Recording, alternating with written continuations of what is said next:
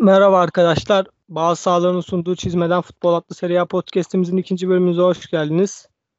Yanımda yine Fırat abi var ve ben Yunus. Fırat abi hoş geldin tekrardan. Hoş bulduk Yunus. Nasılsın?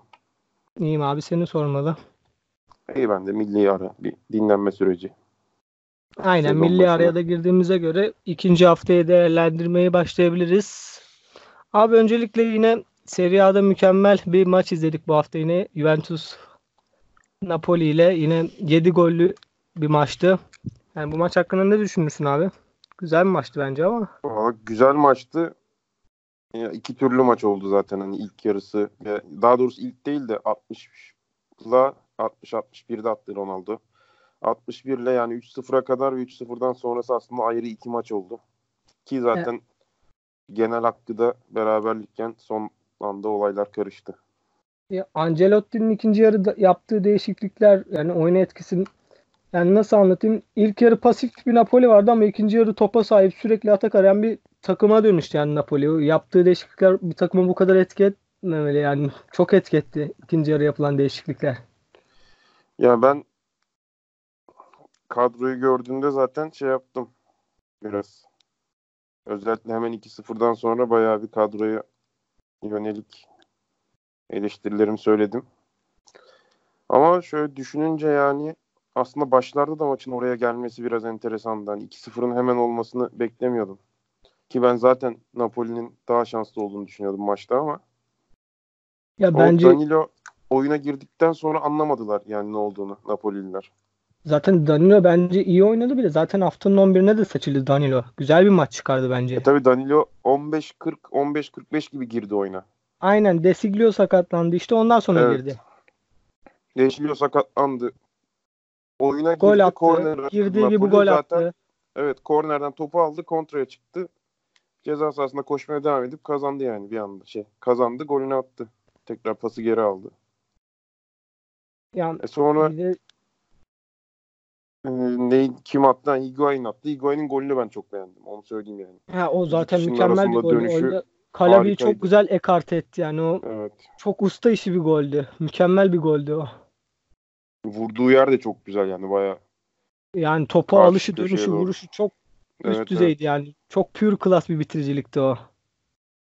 Evet o konuda hakkını teslim edelim. Her ne kadar şişman mişman desek de böyle. E, evet kilo problemleri sıkıntılı. Ama yani Juventus 3-0'dan şu noktaya gelip yani son dakika balına diyeceğim yani. Balına bir golle kazanıyorsa. Ya o resmen Juventus'un şansı ya. Yani artık nasıl diyelim bu Serie A Juventus'un şampiyon olması için üretildi yani bu son yıldır herhalde. Yani bu kadar şansa olamaz yani. imkansız. 3-3'e getirilmiş maç. Son dakikalarda Kalabi kendi kalesine atıyor.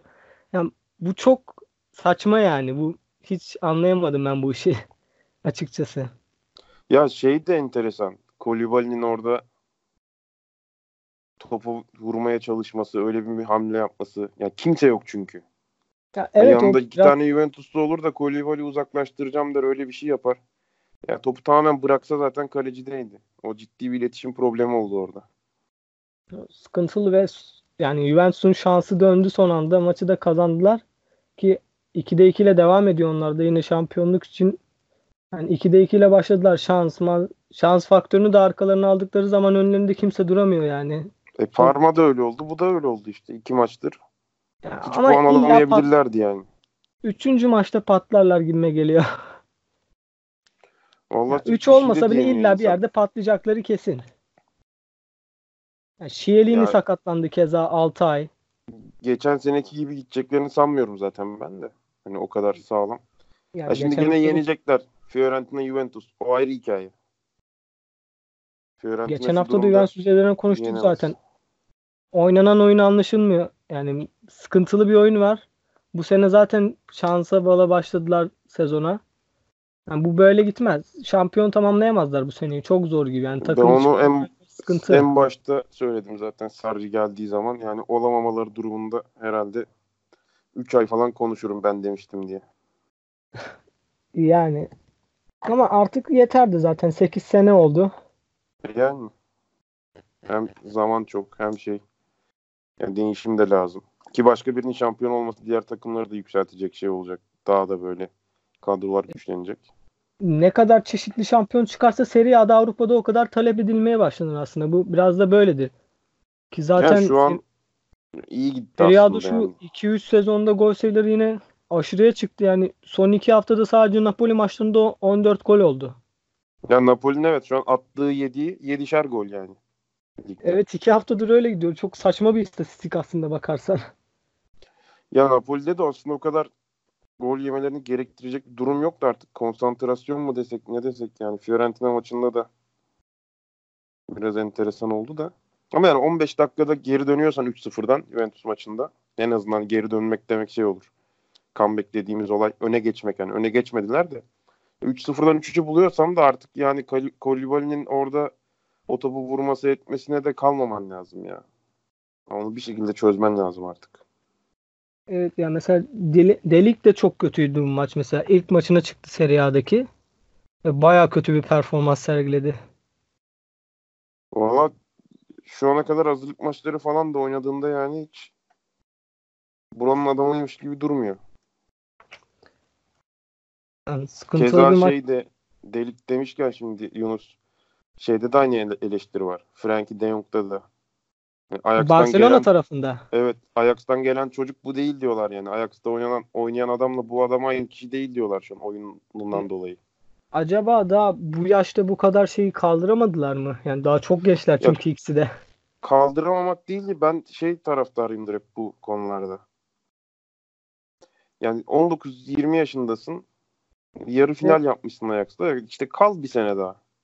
Ya bir de üstelik şöyle bir şey var daha yani 20 yaşındaki bir adama yani senden 80 milyon 90 milyon bonservis ödeyince haliyle taraftarın da üzerinde beklentisi çok olunca e, beklenti de tabii şey yapıyor oyuncuları bir strese sokuyor. E yani şu an o konuda işte Merih daha şanslı Juventus'ta. Şimdi Ya- transfer yani çok kapandı. Cüzi bir ücrete geldi. Ya tabii son gün pazartesi transfer kapanırken şeyleri de gitti. Merih'in hakkında 40-45 milyon eurolara kadar çıktı iddialar ama Ama normal bir ücrete kaldı yani. Şimdi Merih Çok da iyi yaptılar. Evet Merih şu an delik kadar oynasaydı aynı performansı verseydi kimsenin sesi çıkmazdı. Ama şimdi sen 70-80 milyon aldığın adamlarda e, taraftar olarak da haklı olarak beklersin yani. Bonucci ile Chiellini doğrudan formasını kapacak duruma gelmeyi zorlamayı beklersin ama işte olmadı. Aynen. Ama söyleyeyim şunu. Ya Sarri'nin oyun tarzı 3-0 biraz aldatmacaydı. Ancelotti'nin çok hatalı bir dizilişinden ve hatalı bir oyunundan kaynaklandı daha doğrusu. Yanlış tercihlerinden kaynaklandı. E, oyun mantıklı hamlelere geçince de zaten hakkını buldu. Aynen. Yani Juventus Napoli 4 gol yenecek bir oyun oynamadı aslında. Juventus hiçbir zaman şampiyon olacak bir oyun da oynamadı bence de. E, yeterli göre. Özellikle şimdi Sarri yeni geldi tabii. Allegri dönemi öyleydi. Yani Juventus'a 1-0 yetiyorsa o maçı izleme. Yani ya da Juventus puan almak istiyorsa o maçı izleme. Juventus maçını ne zaman izleyeceksin? İşte ikinci gelen Napoli falan puan kaybı yaşadığı zaman Juventus'ta rahatladığı zaman izleyeceksin. O Bu zaman sene bazen şampiyon böyle salıyorlar. olamayacaklar. Yani Evet. benim düşüncem bu yönde. Senin de düşüncen bu yönde hatta. Yani Inter bu sezonu şampiyon kapar gibime geliyor benim. Bana da öyle geliyor. Benim bu arada kedi baskın yaptı da. Ya Inter olur gibi duruyor ama Inter'in de oyunu biraz Cagliari deplasmanı öyle çok umutlandırmadı. Sensi çok iyi oynadı. Zaten haftanın takımına da girdi de. Aynen haftanın takımına girdi sensi. Tabii Ya. orada şey istiyorsan o maça geçelim. Juventus Napoli biraz daha Sarri gömersek yani Aynen geçelim. sonuna kadar ona Bence de geçelim Cahiller deplasmanına. Yani Cagliari ile oynadılar. işte 2-1 kazandılar. Orada esas olay zaten Lukaku'nun penaltı sırasındaki olaydı. Lukaku penaltı attı aynen. Orada ırkçılık olayları döndü. Maymun sesleri çıktı. Geçen sene de Cahilleri maçlarında Evet, Cagliari'de gene oldu. Evet evet. Gene Cagliari maçlarında böyle bir olay döndü. Yani zaten onlar da şey diyor. Bunlar bireysel bir olay. Şehir bunda suçlu değil diyor. E kardeşim şehir suçlu değil de bütün olay da sende oluyor ya. Serie A'da senede 10 tane ırkçılık haberi duyuyorsan 9'u senden çıkıyor. Evet, Demek ki yani bir sorun çok var ortada. ırkçılık mevzuları son dönemlerde bir de çok patlak vermeye başladı.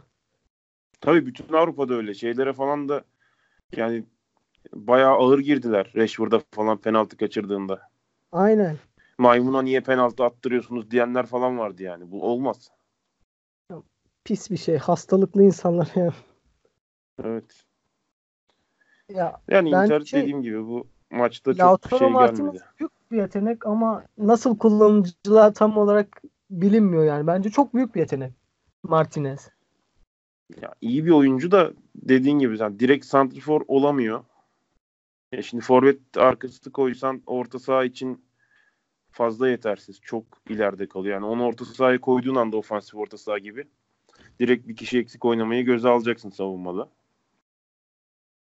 Yani o 4-4-2 gibi bir sistemin aslında ileri ikilisinde olacak bir adam. Hani Lukaku, Martinez yapıp 4-4-2 giderse ya da 3-5-2 gibi şeyler belki o zaman olur ki ben Inter'in de 3-5-2'ye şöyle bir bakması gerektiğini düşünüyorum açıkçası. Onların taktiği elinden geçirmesi gerek zaten. Yani şimdi Ranocchia Skriniar oynadı. İşte yanlarında De Ambrosio vardı. Gene üçlü gibi çıktılar ama yani şimdi De Vrij var, Skriniar var. Godin de geldi. Bu üçünü aynı anda kullanabilirse esas orada. Ya ama o, o üçünü aynı ki- anda kullandı da yani bekleri ne kadar hızlı olabilecek? Bu da önemli mesela 3-5-2'de. Yani orada sorun var. Şimdi beşlinin sağına Kandrava'yı koyduğun anda o maçı başından kaybedersin. Yani intihar edersin. Şimdi bakma Kandrava Ya. geçen hafta Hacı'nin Monaco'ya attığı golün aynısını attı neredeyse ama. Geçen hafta attı çok gol, çok güzel goldü Kandreva'nın ya. Ama işte Kandrava'ya güvenip de onu beşlinin bütün çizgiyi kapatacak bir adam olarak kullanamazsın. O durumda De Ambrosio ile Asamoah olur zaten. Sağ ve sol da. Mesela geçen sene Tottenham'ın 3-4'ücünde yani sol bekte Danny Rose yani ileri geri gidebilen bir oyuncuydu. Çok fazla ileri geri gidebiliyordu. Yani nasıl diyeyim soldan yaldır yaldır ileri gidebiliyordu. Alan bulabiliyordu. Yani Inter'de sen 3-5-2'de Asamoah'la bunu yapabilir misin bilmiyorum. Asamoah yapar ya. Asamoah'ın oyun tarzı o zaten. Sorun sağ kısımda. De Ambrosio'nun onu yapıp yapamamasında. Bence De Ambrosio Yani ona bir- yetersiz olur. Yani beklerin iyiyse oynarsın aslında. Üstlüğü de işte Yani işte al- alternatif bulmak da artık Conte'nin işi yani 3-4-3, 3-5-2 gibi sistemleri en iyi uygulayan teknik adam olabilir Avrupa'da. Artık orasında Conte düşünsün diyelim.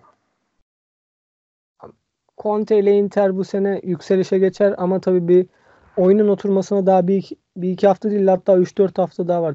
Tam anlamıyla oturmuş değil oynanan oyun şu anda. Ya o tip şeyleri ben de düşünüyorum. Serie A'da Avrupa'ya kim gider?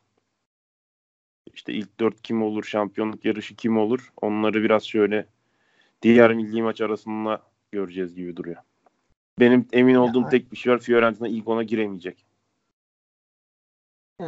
Dediğim gibi yine Genoa deplasmanından mağlup ayrıldılar. Sıkıntılı bir maç geçirdiler yine. E, Pulgar yine penaltıdan attı ama yetmedi. Nasıl diyeyim o maça yani 1-0 olduğunda izlemiyor, izleyemiyordum. O sırada Türkiye'de yayını yoktu çünkü maçın. Şimdi eskiden ligde oynanan maçları hani canlı vermediklerini televizyondan Bein Connect üzerinden veriyordu Dijitürk. Şimdi bu sene uygulamayı yapmıyor. Bütün maçları vermiyor. O yüzden en son işte hani bağlantı bir şey bulmaya çalışırken zaten gene yasal yayına gittim yani Nesine de izledim. Orada olduğu sonradan aklıma geldi. Açtığımda 1-0 olmuştu. Bir süre geçmişti hatta bak gol 11. dakika. Ben açtığımda bir 25-30'u görmüştü maç şey maçın dakikası. Yani hiçbir şey vermedi Fiorentina açıkçası. Bir ara çok topu kontrol etti. Sürekli denedi, zorladı ama sonuç olarak çok da bir etki yaratamadı rakip kalede. İkinci yarı biraz toparlanacak gibi oldular tekrar. Bu sefer işte ikinci golü geldi Genoa'nın. Zaten orada Fiorentina için maç koptu.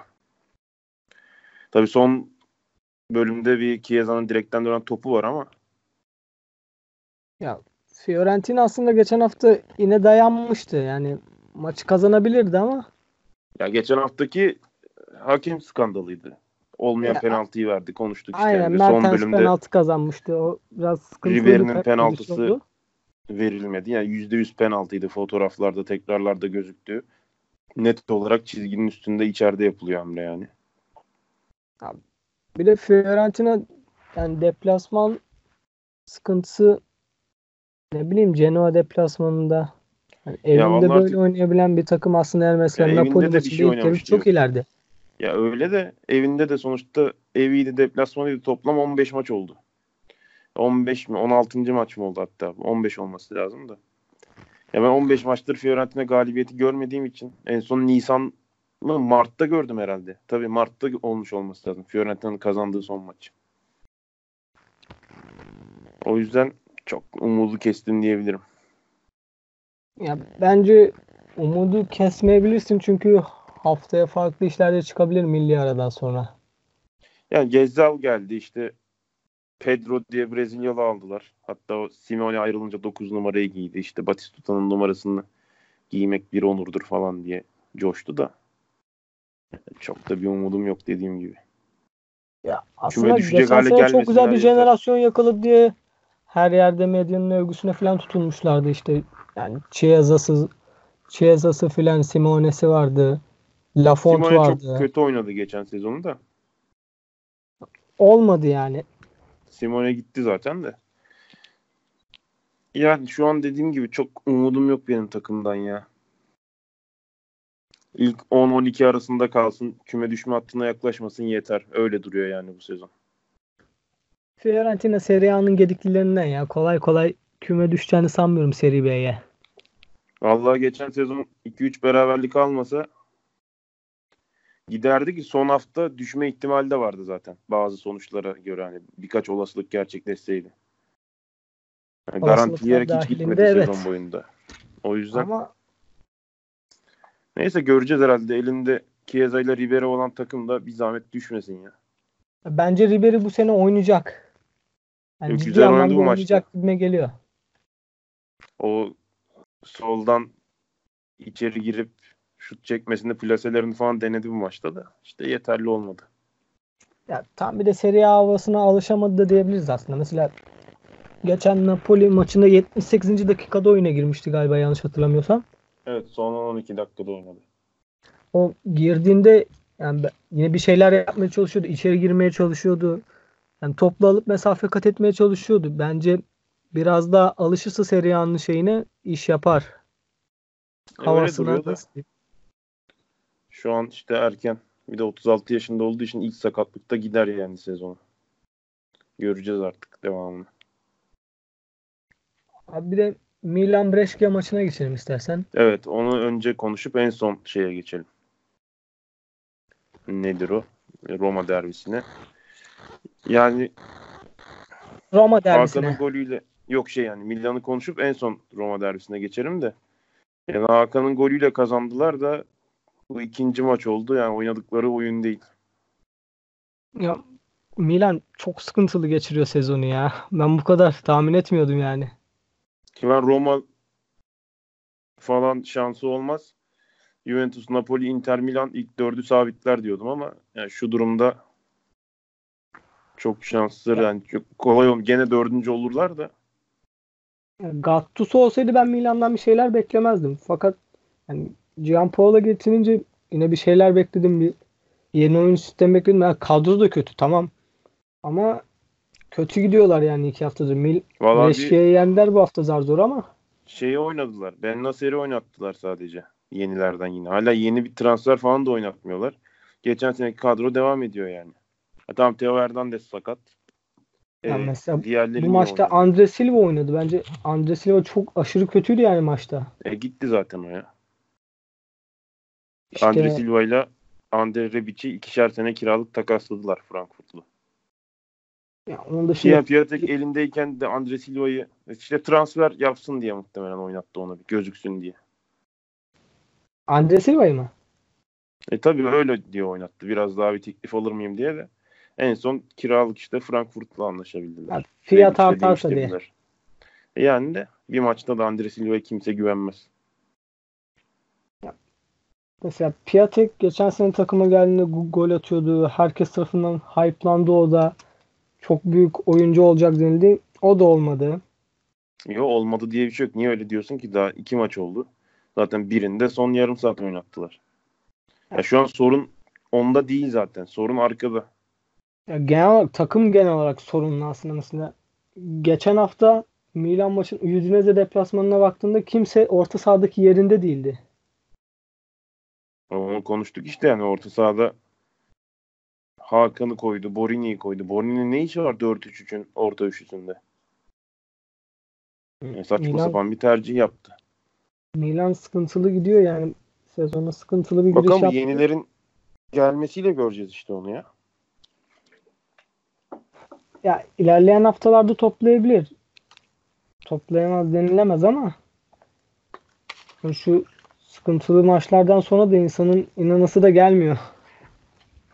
İşte dedim ya öbür milli maç arasına kadar, Ekim ortasına kadar Serie A'da kim ne oynuyor çok değerlendirmemek lazım. Biraz belki Lazio'yu katabiliriz. Çok kadrosunu değiştirmediği için. Lazio, Lazio kadrosunu değiştirmedi ve, ve bence üstelik başarılı da sonuçları da var. Yani geçen hafta Ya işte. aldıkları 3-0'lık skor. Bu hafta yine 1-1 kaldılar Roma'da. Yani derbide.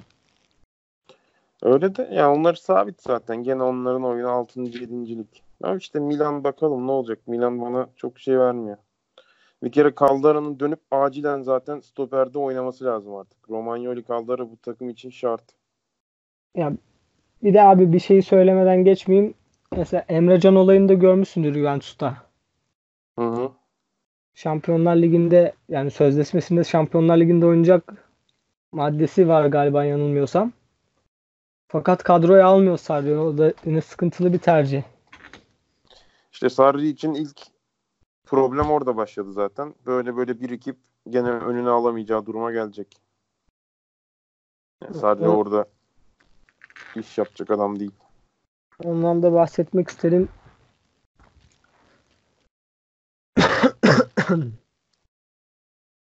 Evet o dışında zaman abi derbiye geçelim istersen. Evet onu diyeceğim. Roma, Lazio Roma'yı kapatalım. Ya şeye bahsetmek istemedim açıkçası. Çok da yani onları bir Şampiyonlar Ligi oynamadan da konuşmak istemiyorum. Atalanta Torino'ya kaybetti ya kendi evinde. Aynen 3-2. 3-2 kaybetti onlar da. Ama onlar Şampiyonlar. Ligi oynasın. Sezon nasıl gidecek? Çünkü Duvan Zapata iki tane attı yine. İleride bir sorunları yok. Ay- O da haftanın takımına girdi mesela. Orada biliyorsun bir şey krizi yaşandı. Stoper krizi. Martin Şikirtel Ay, ben şi- idmanlara aynen. alışamadım falan filan bir şeyler söyledi. Tor yani Torino'dan da bahsedelim. Torino'da iki haftadır galibiyetle gidiyor. Yani şu an e, 6'da 2'de 2 yapan 3 takım var. Torino, Juventus, Inter. Evet. Biz ana Ya konumuza Torino- dönelim de Lazio Roma maçına bir bakalım. Sassuolo'yu biz. Sassuolo'yu yendi ya. O yüzden çok şu an güvenmiyorum hani. İşte Atalanta olduğu için rakip Torino biraz şanslı fikstürle başladı. Yoksa Avrupa yapabileceklerini sanmıyorum ben. Torino'nun mu? Hı hı. Aa, o bilmiyorum. Bunun hakkında pek bir şey diyemem. Neyse geçelim şey derbiye. Lazio Roma Olimpiyat stadındaydık. 1-1 bitti maç. Yani Yani direklerle dolu bir maçtı. Ben kısaca şöyle özetleyeyim de. 7 tane mi oldu Yunus? Kaç tane oldu o ya? Kaç tane olduğunu ben de sayamadım ki abi. Çok fazla direk vardı. Yani 5'i hatırlıyorum da atak sonra iki çok tane iyi. daha döndü galiba. Kaç olduğunu bilmiyorum ama çok direk olduğunu hatırlıyorum maçta yani. Gelirken de bir özetine baktım. Neredeyse her her pozisyon direğe gitmiş yani. O aşırı fazla olmuş. Şans işte ya. Bazen şeyde oluyor böyle 2-3 direk oluyor futbol menajer oynarken. İnsan çıldırıyor. Al işte hani. Oldu mu oluyor gerçek hayatta da. Yani şu iddia deyimiyle artı 7 bitecek maç. Baya 1-1 kaldı yani. Pozisyon anlamında kısa bir maç değildi ya. Zaten maç keyifliydi bence de. Yani dediğim gibi çok direkten döndü toplar işte. Ama şeyi göremedim ya. O derbi heyecanının ateşini göremedim. Tabii bunun da şunun da payı var. Lazio ölen tribün liderini andı bu maçta ve ilk yarıyı tezahürat yapmadan geçirdi. Lazio tribünleri. O yüzden biraz atmosfere de yansıdı yani öyle bir Tribün liderinin de adını unuttum ya. Haberleri görmüştüm de aynen onların da tribün lideri öldü ki ben zaten Lazio tribünlerini hiç sevmem. Ya öyle Faşist diyorsun da duruşlarından dolayı. ama gene de şey ya o tribünü istiyorsun yani derbi bu. Lazio şimdi- tribünü zaten yani bence kaliteli bir tribün. Roma İşte tribünü de öyle. yani. La- de öyle. Yani şey olması lazım. Derbide tam büyük bir acı yaşadılar. En büyük liderleri gitti. Fabrizio ayrıca adı Fabrizio Piscitelli. Onu da söyleyelim. Ya, yani Onların ama önce- önceden her derbisinde neredeyse bir olay çıkardı. Mesela geçen sene evet bir 10-15 Lazio dakikada kalsaydı Coppa iyiydi. İtalya'yı kazandığında yani şehirde kutlama yapıyorlardı işte. Yaptırmadı Romalılar. Ya o biraz saçma kısmı için de yani o şehrin takımıysa her yerde yapacağın o ayrı bir mevzu da. Ama işte bu tip olaylarda ne diyeyim hani ölüm olunca işin içinde bir şey de diyemiyor insan da böyle durup kalıyor. Ama biraz kısa tutsalar derbi atmosferi değişirdi. Ortam falan biraz gerilebilirdi futbol anlamında. Ya Yani derbi Şimdi- gibi değil de böyle sezon ortasında iki takımın da amacının kalmadığı bir maç gibi oldu biraz. ya önceden Ortam hep gereği. şöyle bilinirdi. Lazio sağ, Roma sol tribünü olarak bilinirdi de o artık kalmadı. Yani geçen hafta da konuşmuştuk bunu. Ya biraz da belki de o tribünler kalmadığı için de olabilir. Yani Ya sağ sol tribün tribünü geçen öldü. hafta Ondan söyledik de olabilir. ben gene dedim sol diye bir şey yok yani. Türkiye'deki yanlış bilgi bu. Bak sen de mesela sol diyorsun. Ama yani solcu değil Roma. Biri aşırı sağcı, birisi düz. Daha Ya Sağ öyle değildi işte yani onu söylemeye çalışıyorum. o hiç Hep olmadı. öyle yani. bilindi Roma, ya Türkiye'de. işte Türkiye'de öyle bilindi ama normalde yani Roma hiçbir zaman solcu bir tribün olmadı zaten. Tarihinde yok yani bu. Yani Roma her zaman sağdaydı duruş olarak. Lazio sağın ileri ucunda durduğu için ters gibi durdular birbirlerine ama zaten İtalya'da e, Livorno dışında da öyle çok takım bulamazsın. Ya biraz biraz da Atalanta Doğru. var sanki. Bergamo tribünleri de öyle. Çok da değil yani Bergamo. Zaten küçük bir şehir yani 30 35 40 bin kişilik bir yer. Biraz daha nasıl diyeyim sakin yani. Şimdi bu büyüklerle kıyaslayamazsın. Bir de onların önünde bir rekabet yok yani. İşte Lazio ne bileyim işte Genoa, Sampdoria, Inter Milan tarzı bir rekabetleri olmadığı için ellerinde. Onlar sadece kendi çaplarında iyi tribün ya. Şimdi hakkını da yemeyelim. Adamları burada gömmüş gibi oldum. Salla Atalanta'yı bırak diye diyecek değilim de. Abi eklemek istediğin başka bir şey var mı? Vallahi bir şey yok işte Lazio Roma'yı konuşamıyoruz direklerden şeylerden dolayı. Yani güzel maç oldu ama şöyle oyun anlamında ilerleyen haftalar iki takım adına fikir sahibi edecek bir durum olmadı. Lazio aynı kadroyla devam ediyor zaten. Roma'da da işte biraz yenileri mi oturtacak artık? Kalinic'i aldılar. İnsan, Mkhitaryan'ı aldılar. Bir insan Patrick Schick'i gönderip Kalinic'i niye alır? Patrick Schick dursaydı o zaman. E, onun yanında işte dediğin Mkhitaryan. Ya Serie A'yı bırak Serie B'de forma vermeyeceğim bir adam benim. Mkhitaryan değil mi? Evet ki bir de savunmaya geçeceğim. Orada daha büyük skandal var zaten. İstiyorsan onu ayrıca bir saatlik özel Chris Smalling bölümü yapabiliriz yani. Ya, Mkhitaryan benim de haz ettiğim bir oyuncu değil ya zaten. Hiç sevmem yani. Ne, Yok şey Arsenal- diyorum. Smalling'i diyorum savunmaya aldıkları. Ha, sen Smalling'i diyorsun. Ben Mkhitaryan'ı Evet, da sevmem için. ayrıca. Onu ben de sevmem hani şeyiyle alakası yoktur bu arada. Ermeni olmasıyla milliyetiyle bir sevmeme değil bendeki yani. Ben Yok, oyun de anlamında hiç yani. Ben beğenmediğim bir adam. Arsenal, Arsenal'ı maçlarını yani. evet çok izlerim Arsenal maçlarını. Yani orada bayağı sinir hastası etti insanları. Yani tepeden tırnağa böyle birer tane saçma sapan transfer yaptılar ya. Yani Chris Smalling tam olarak ne yapacak? Yani toplam 3 maç iyi oynasa kalan 33 maçta Roma tribünlerine ücretsiz check-up yapacak. Kalbiniz sağlam mı diye yaptığı hatalarla. Bilmiyorum yani. Onu biraz da milli aradan sonra tam olarak oturmaya başlar aslında takımların oyun planları falan. Tam olarak görürüz. Ya öyle Dediğim gibi daha il- iki hafta geçti. zaten. Evet bakarız onlara ya. Daha ekstra bir şey yok ekleyeceğim. Transfer konuşabilirdik. Onları zaten takımlarda bahsettik arada. Ha bak şeye baktım. Sadece Lazio 6 kere direğe takılmış ya. Ha, direklere mi baktın maçtaki? Yok bir şey bakıyordum öyle maçla ilgili atladığım bir bilgi oldu mu diye de önümdeki notta. Sadece Lazio mu? Ha tamam Lazio pardon. Lazio 4 maçta 6 olmuş. Ben bir 7 hatırlıyorum ama ya. Maçta 7-8 direk vardı dediğin gibi. Çok Ya direkli burada geçti 6 maç yani. Futbol İtalya'da. Evet, Efendim 4 abi, anlayamadım. takıldılar diyor. Yok Futbol İtalya'da bak tekrar baktım da iki kere Ha. Zaniolo direğe takılıyor. Onu biliyorum zaten. İkisini de gördüm. Diğeri şeymiş. Dört tane de Lazio'nunmuş. Ki zaten bunların hepsi ilk yarım saatte oldu çoğu. Bir tanesi sonlara doğru oldu o zaman.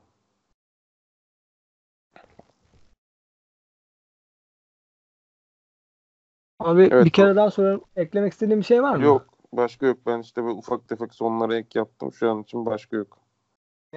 Milli haftadan önce konuştuk zaten maçları. Milli haftadan sonra göreceğiz. 3 ve 4. haftada da takımların nasıl oynadığını o zaman da biraz daha değerlendirme yaparız. Evet. Çoğu takım için daha net fikir sahibi olacağız. Aynen. Bazı sahaların sunduğu Çizmeden Futbol adlı Serie A podcast'imizin ikinci bölümünü bitirmiş bulunmaktayız. Milli aradan sonra hepinizle tekrar görüşmek üzere. Kendinize iyi bakın. Hoşçakalın.